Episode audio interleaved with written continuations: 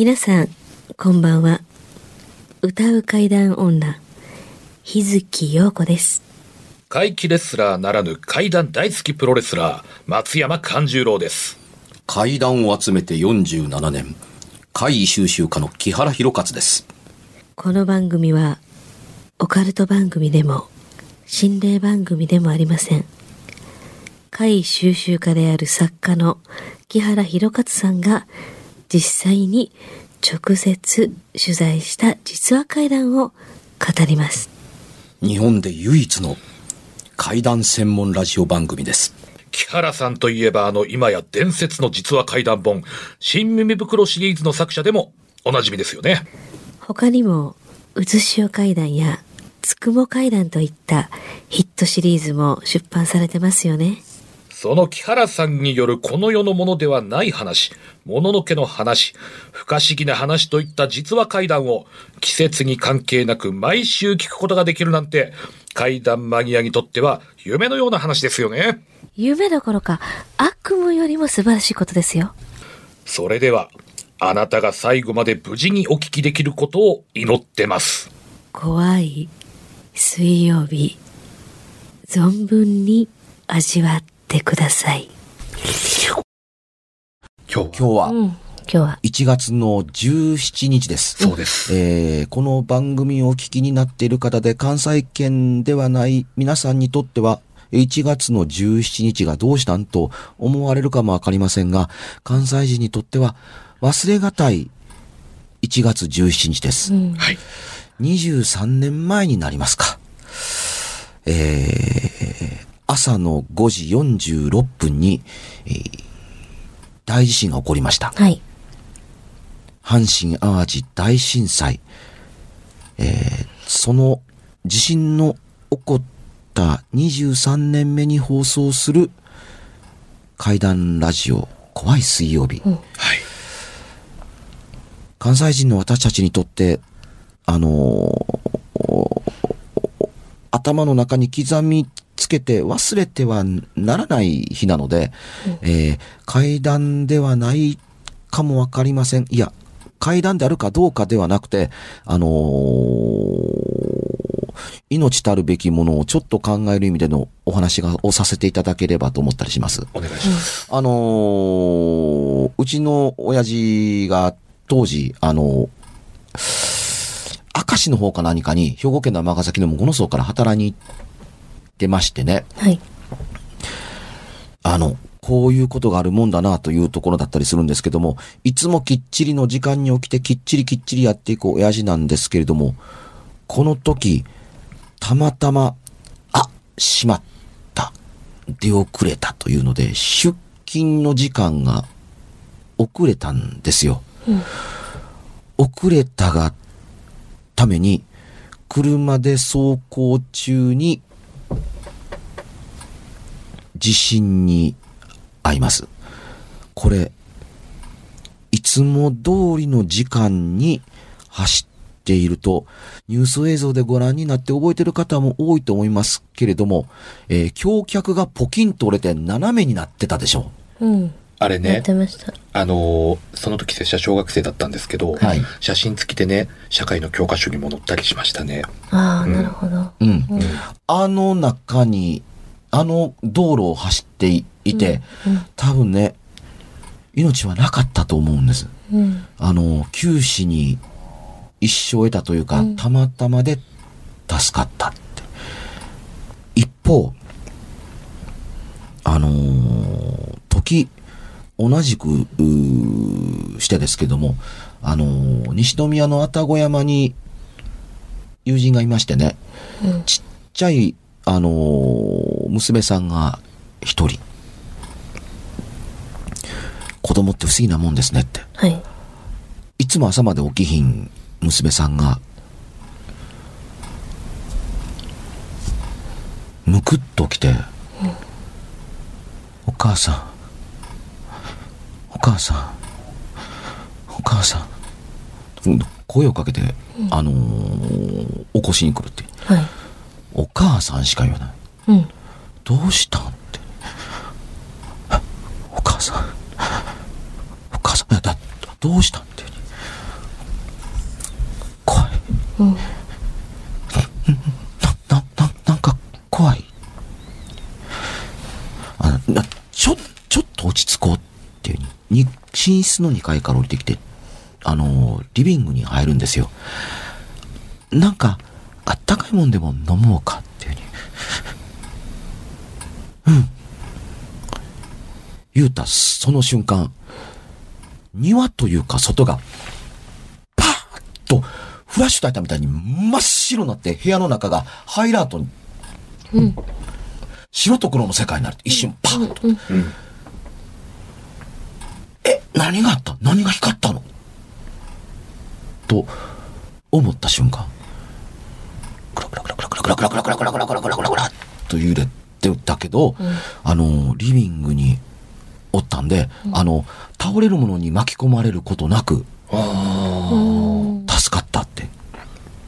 でもね、この時の記憶がよほど印象的だったのか、それから、毎日、一年半くらいかな、毎日、5時46分、地震の起こった時間に、パッとベッドから起き上がるって。うん。むくっと起き上がって、その時間になると、体の中に時間がまるで刻印されたみたいに、うん。毎日それで、あの、お母さんが、大丈夫やから、うん。大丈夫やから、っていうふうに寝かしつける。という、この子いつこれが終わるんやろうっていうふうに、あのー随分苦しんだ、ということが、あったというんでね、人の心はすごいもんやな。体の中に、まあ言っちゃないんですけど、きっちりした時計の針なんか埋め込まれてるわけがないのに、はい。うん、あの、5時46分を体が覚えていて、ずっと続く。子供にとっては忘れられへんひと時だったんでしょうね。うん。うん、こんな、あの、ことができたりするから、こんなことになるから、人がわからないものを感じたり、わかれ、わからないものを目にしたりすることというのが、ちょっと信じられるような気がするんです。うん。うん。あの、空が真っ白に光ったというのは、まあおそらくあのね、あの、地震が起こる寸前の地下の岩盤がずれたことによって起こる、あの、電気的な現象だと、あの、軽々しく口にするのは簡単ですけれども、はいそれでも今まで暗かった外が、ほんまにね、何百というフラッシュが焚かれたみたいな、太陽より明るかったっていう世界で、白く見えたもん。うん。っていうね、あの、地震の怖さよりも、ちあの、普段はない超自然現象が起こる瞬間って怖いねんなというものをね、あのー後に残す話やなと思って聞きました。僕東京にいたからもちろん知らないんですけども、はい。連絡が取れなくってね、ああのーむしろ公衆電話からは通じるんですよ。うん。あ。はいはうんいはい。。あの、うん、うん、家にある置き電話からは、あの、セーブがかかって通じないんですね。制御がかかって。光線とかもね、うんありますから。公衆電話から、あの、かけたら通じるということなんて、その時は、あの、大きな災害にあったことがなくて知らなかったので、どんだけ連絡を取っても、あの、普通やったので、実家がどうなってるかと思って、やきもきしたんですけども、心配ですよね、それは。うん、通じたら助かった。もうとま、これはダメだろうと思ってすぐ家に帰ってきて、あの、テレビの放送を見てるうちに、自分が通る道やったものが全部横倒しになってるのを見たときに、それは怖かったというふうに。うん。えー、今も、あのーその傷跡が癒えたとは決して思ってはいません。大きな数をまだ、傷をまだ引きずってられる方、あの、多いと、あのー思いますけれども、はいあのーそれに、いつまでも心を痛めていないでくださいねとも思いますけれども、我々はそう簡単に忘れるという意味で癒されてもいけないのかなと思ったりはします。えあの、いつ災害が来るかもわからないということ、あのー怖かったことという記憶を決して無駄にしない形で、次の災害に備えることが、あのーできる心の準備があればいいなと思ったりします。あの、南海地震というのが今度近づきつつあるのではないかと言われている昨今であれば、なおのこと、日本はもう学びました。怖いのは地震だけではなくて、はい津波というものが押し寄せてくるのだということを、あのー関西地区はほとんど港に面しています。はい。あの、海とは無縁ではなかったりしますので、えーこの次、起こってほしくない地震ですが、もし大きな地震がやってきたら、あの、速やかに高台に、あるいは高い、しっかりした建物の上に、逃げていただければと思うところです。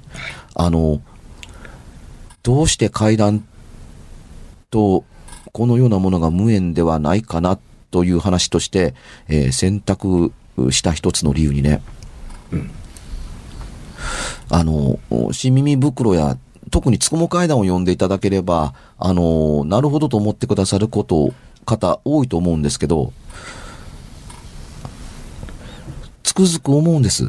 階段はね、人の恨みや憎しみの上にしかできないものなのかと。災害だとか、人の悲しみや苦しみを踏み台にしないとできないものなのかと思うんです。簡単になんとかのせいやとか、なんとかの恨みやとか、なんとかの呪いやって言うけど、そんなもんに頼らへんかったら、怪は起こらへんのか？そういうものの原因でない、なければ階段と言ってはいけないのかと思うわけです。うん、悲しみやとか、踏み台やとか、災害やとか、ね、あのー嫉妬やとか、恨みやとかというものの力を借りなくても、階段は成立すると思うんです。例えば、愛情だったり、うん、あのー例えば、あの、辛いという意味ではない悲しみだったり、だとか、ものすごい喜びというものが土台となった回もあると思うんです。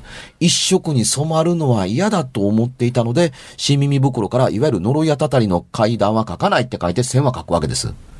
うん、なおかつ、あの、新耳袋とつくも階段を通してでもそうですけれども、あの、直接災害における、あの、階段を一切排除しています。もちろん、阪神淡路大震災の話も、あの、奥尻島沖地震の話も入っていなかったりはします。はい。あのー直接的なものは、はい。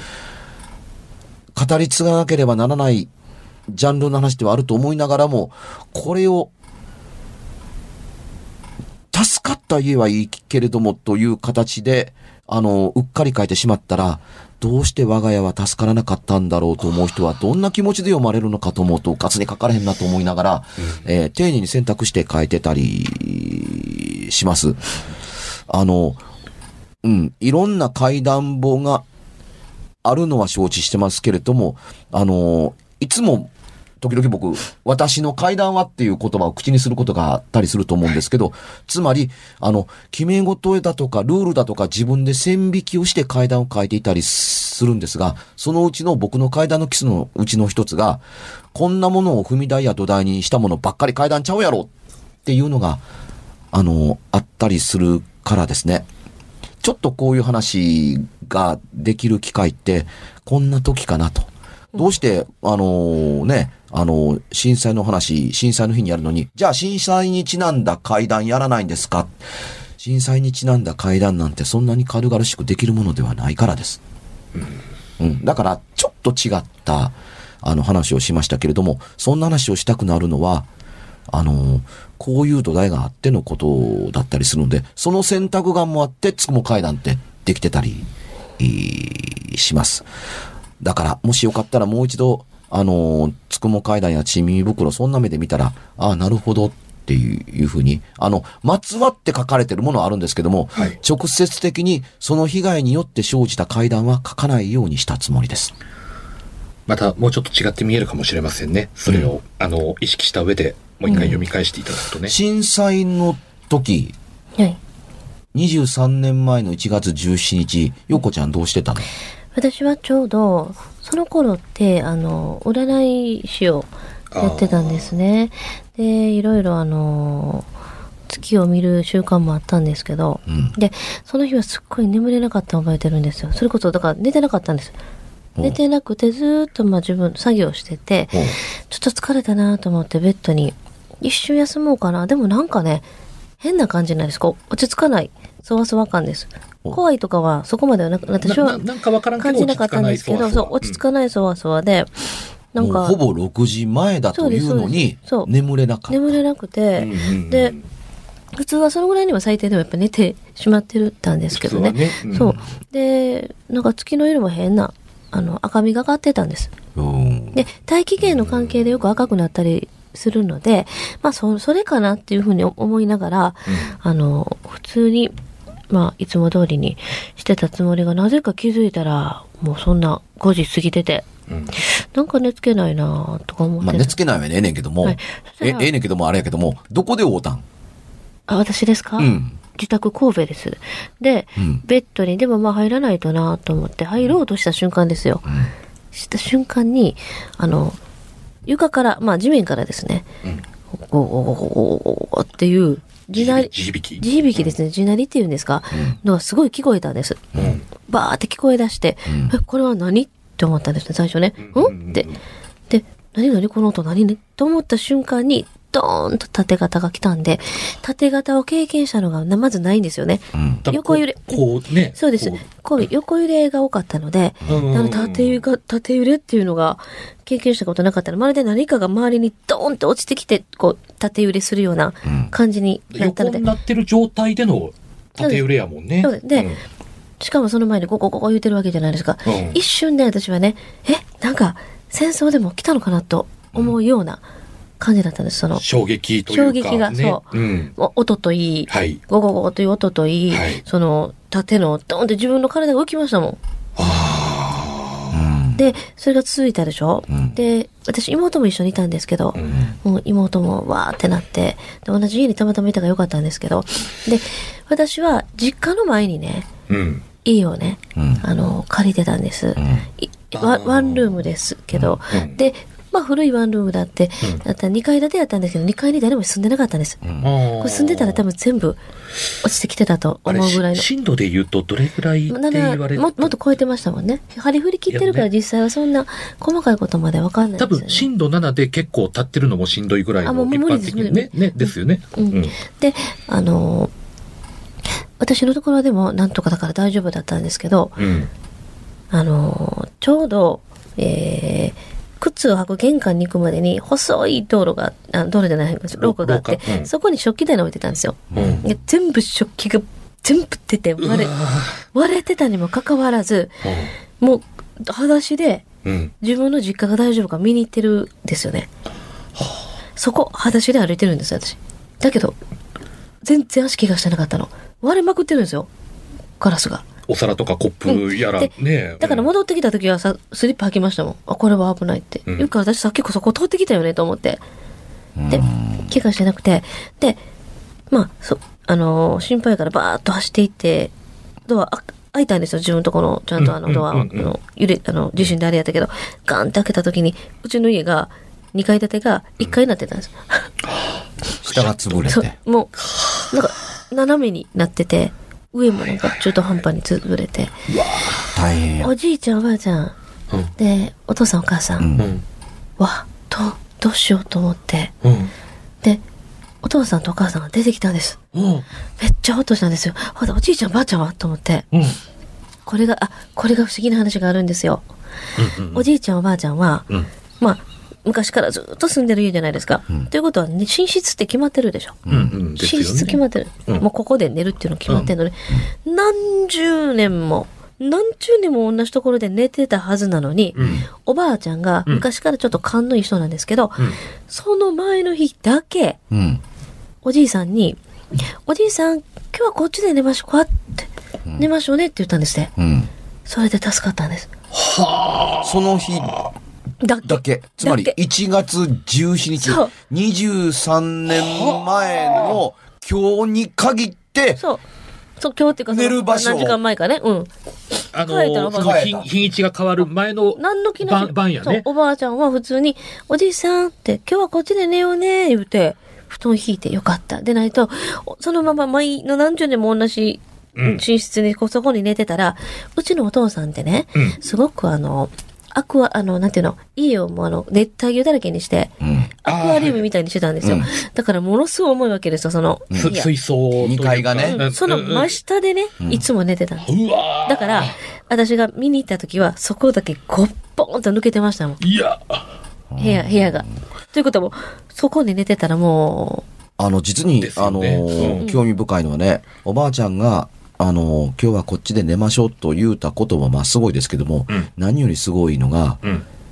嫌やと言わずに、うんと従うおじいさんがちょっとすごい。う、あ、ほんまやね。勘に引きずれたかのように、なんでやねん、布団がいつもここに引いてあんねんから、ここで寝たらええやん。えー今日だけ、わけわからへん。なんであっちに行かなあかんの、ねあ、やっぱり、それなりに頑固やったりするし、習習慣ってそういうもんやんかめっ。ちゃ頑固なおじいちゃん。なんで今頃そんなこと突然言い出すの？この冬の寒いさな、さなかに。あ、それが、あっちで寝るって何今日はおじいさんこっちで寝ま、そうやな寝ようねって言ったら。普、通にか、めんどくさいやん考えたおじいちゃん、今日はあっちで寝ようって言ったら、うん、っていうことがないと、うん。素直に言って、しかも寝つかれへんから。ほんま、そう思ったらそうやわ。うん。うん。でもおばあちゃん普通にね、おばあちゃんようあの部屋寝てなかったね。もうあ一巻の終わりやでって言ったら、いやなんか前の日にふっとなんかおじいさん今日はこっちで寝ようね言うて、おじいさんとこっちで寝たんよ言うて、言う言っててた。これまで番組に貢献してきた日月陽子様の中においても、はい。屈指の名作やね。と思い出した、今。うん。うん。あの、まあ、あの、いい話といえども、さっきも言った通り、あの、この、こういう話、うん本には書かないようにしているので、うんあ、これは語り継ぐ話には入れるけれども、本には書かないようにするとはいう話、それにも増して、すごいなと思うっていう。あの、人の心のなせる技やなと。そう、なんかね、昔からね、おばあちゃんはね、なんか、私はね、っていつもピンチの時に助けられるんよって、私がちっちゃい時からいつも言ってたわけ。で、あの、なぜか、白蛇さんが助けてくれるねんっていうのをずっと私に言ってて、その、その深い意味は私も、きおばあちゃんとは聞いてないけどね、詳しく話してないけど、いつもそう。それを受け継いでくれとったら、今回の収録に宇宙から間に合って駆けつけたと思わへんか、かんちゃんい。やもうね、カウントダウンライブした瞬間から記憶がないんです。